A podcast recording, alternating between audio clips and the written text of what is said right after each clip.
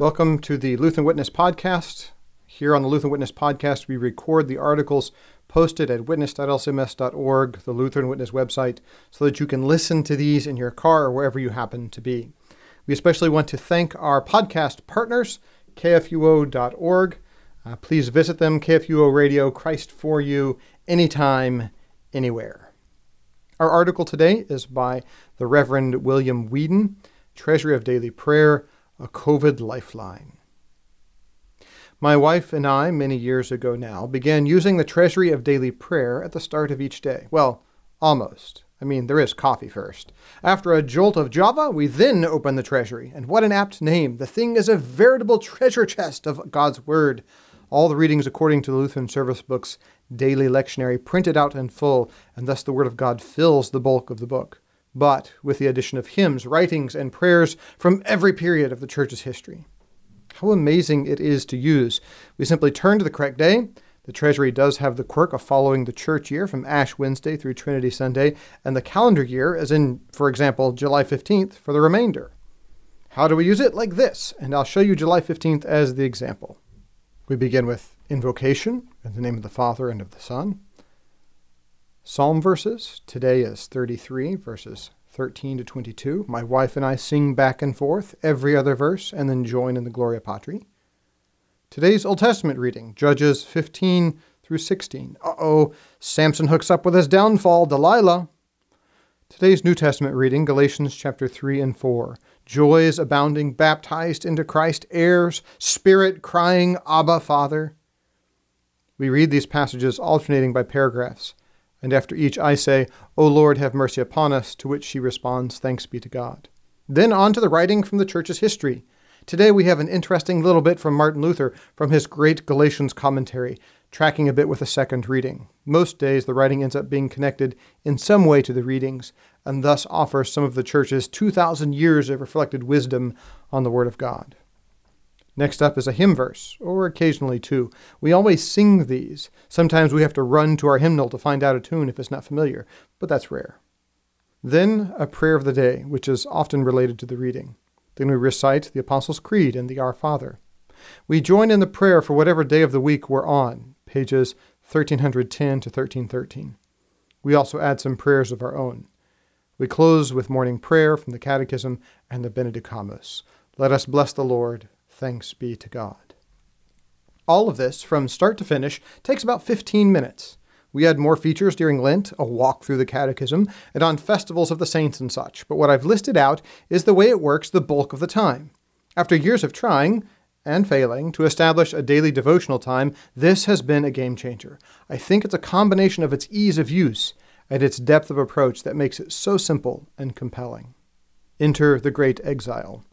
And then came COVID 19. Ugh, who could have imagined the horror of it? I'm not referring so much to the terrible disease, but to the shuttering of churches and the isolation of the stay at home orders. I live in Illinois. Thanks be to God for things like Facebook and live streaming. Through them, the word continued to go out, and we had some kind of connection to our pastors and churches. But who did not have the feeling of being cut off and adrift as the days mounted?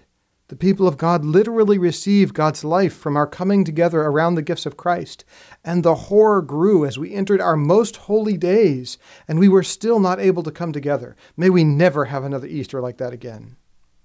But through the turmoil of that time, something came alive in me that I'd known in theory for a long time. You never pray alone. What had Luther told Peter the barber? Quote, Never think that you are kneeling or standing alone. Rather, think that the whole of Christendom, all devout Christians, are standing there beside you, and you are standing among them in a common, united petition which God cannot disdain. The Treasury writing for January 4th. Yes, it hit me. Yes, exactly what Luther observed there. It's true.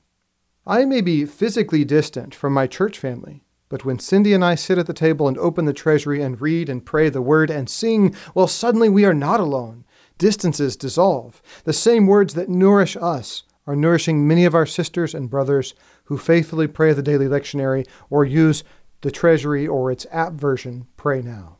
And whenever we gather in prayer before the throne of the Lamb, that sense of not being alone grows.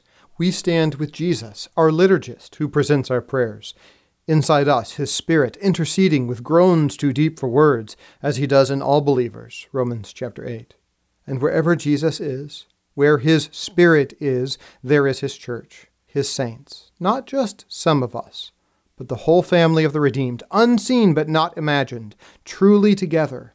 And in the words of the church's writings and hymns and prayers, one generation shall commend your works to another and shall declare your mighty acts. Yes, it is just like Psalm 145 depicts it. Our treasury of daily prayer was like a COVID 19 lifeline to the Word of God. But not only to the Scripture, it was also a lifeline to the assembly of those who have believed, prayed, and meditated upon, and sung that Word. It was a lifeline to the church. What joy to read St. John Chrysostom's Easter homily. Let no one weep for his iniquities, for pardon has shone forth from the grave. From the Treasury, page 185. What delight to mark Ascension Tide with a formula of Concord's sturdy words about Christ at the right hand of the Father and what that means for us. Quote, God's right hand is no set place in heaven. It is nothing other than God's almighty power which fills heaven and earth. Treasury, page 304. What comfort to sing on Pentecost together Luther's sturdy hymn, Come, Holy Fire, Comfort True. Treasury, page 330. The more we have used our treasury in these days, the deeper has grown our sense of connection with one another in the body of Christ. I doubt we'll be using anything else for our daily devotions for the rest of our lives. It really is that rich and inexhaustible. If you've not given it a whirl, by all means, I encourage you to check it out. The app is particularly well done and inexpensive. Let me know if you have found it of help in your life of prayer and daily Bible reading. Thank you for listening to this article by the Reverend William Weedon. If you're looking for the Treasury of Daily Prayer, you can find that over at cph.org. Uh, if you look at the article or the co- the notes on this, uh, the podcast notes on this podcast, we have a link there for you as well. Thank you for listening.